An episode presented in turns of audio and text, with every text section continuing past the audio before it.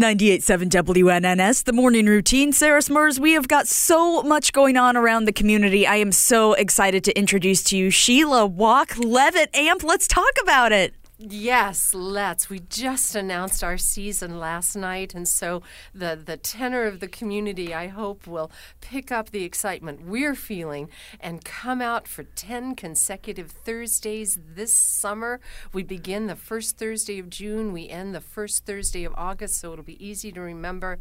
6 o'clock, the opening act, then a dance intermission to really emphasize our theme of Let's Move, and then the 7 o'clock o'clock headliners. We have a very diverse lineup, hoping that everyone in the community, no matter the neighborhood, will feel welcome on the Levitt Lawn. And that is located on Jackson Street between 4th and 5th Street in downtown Springfield. Free live music, amplifying the power of music, amplifying the vibrancy of our community. And that's the beautiful thing is it brings so many people together. I have seen people come out of the woodwork for these events. Yes, absolutely. You know, when we were still in the midst of the COVID pandemic last summer, the Levitt Lawn was a safe space to be. It was outside, and I noticed people went into their own friend and family group. They safe distanced without any prompting from those of us who are organizing it.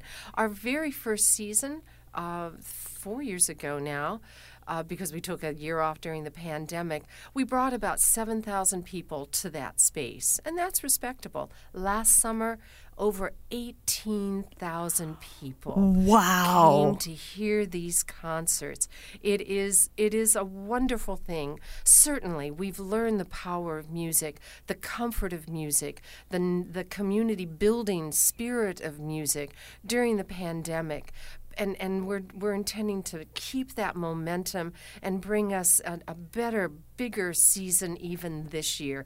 I was incredibly happy with the quality of the bands that we got for our first and our second live concert series this year.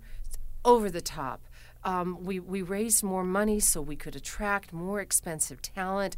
And there's a genre for everybody. We have rock and blues and country and jazz and um, reggae fusion and more. 10 different genres represented on the Levitt lawn, and everyone, please know that you are welcome. You'll love it. No matter your taste in music, you'll pick up the vibe of the crowd. It's very comfortable.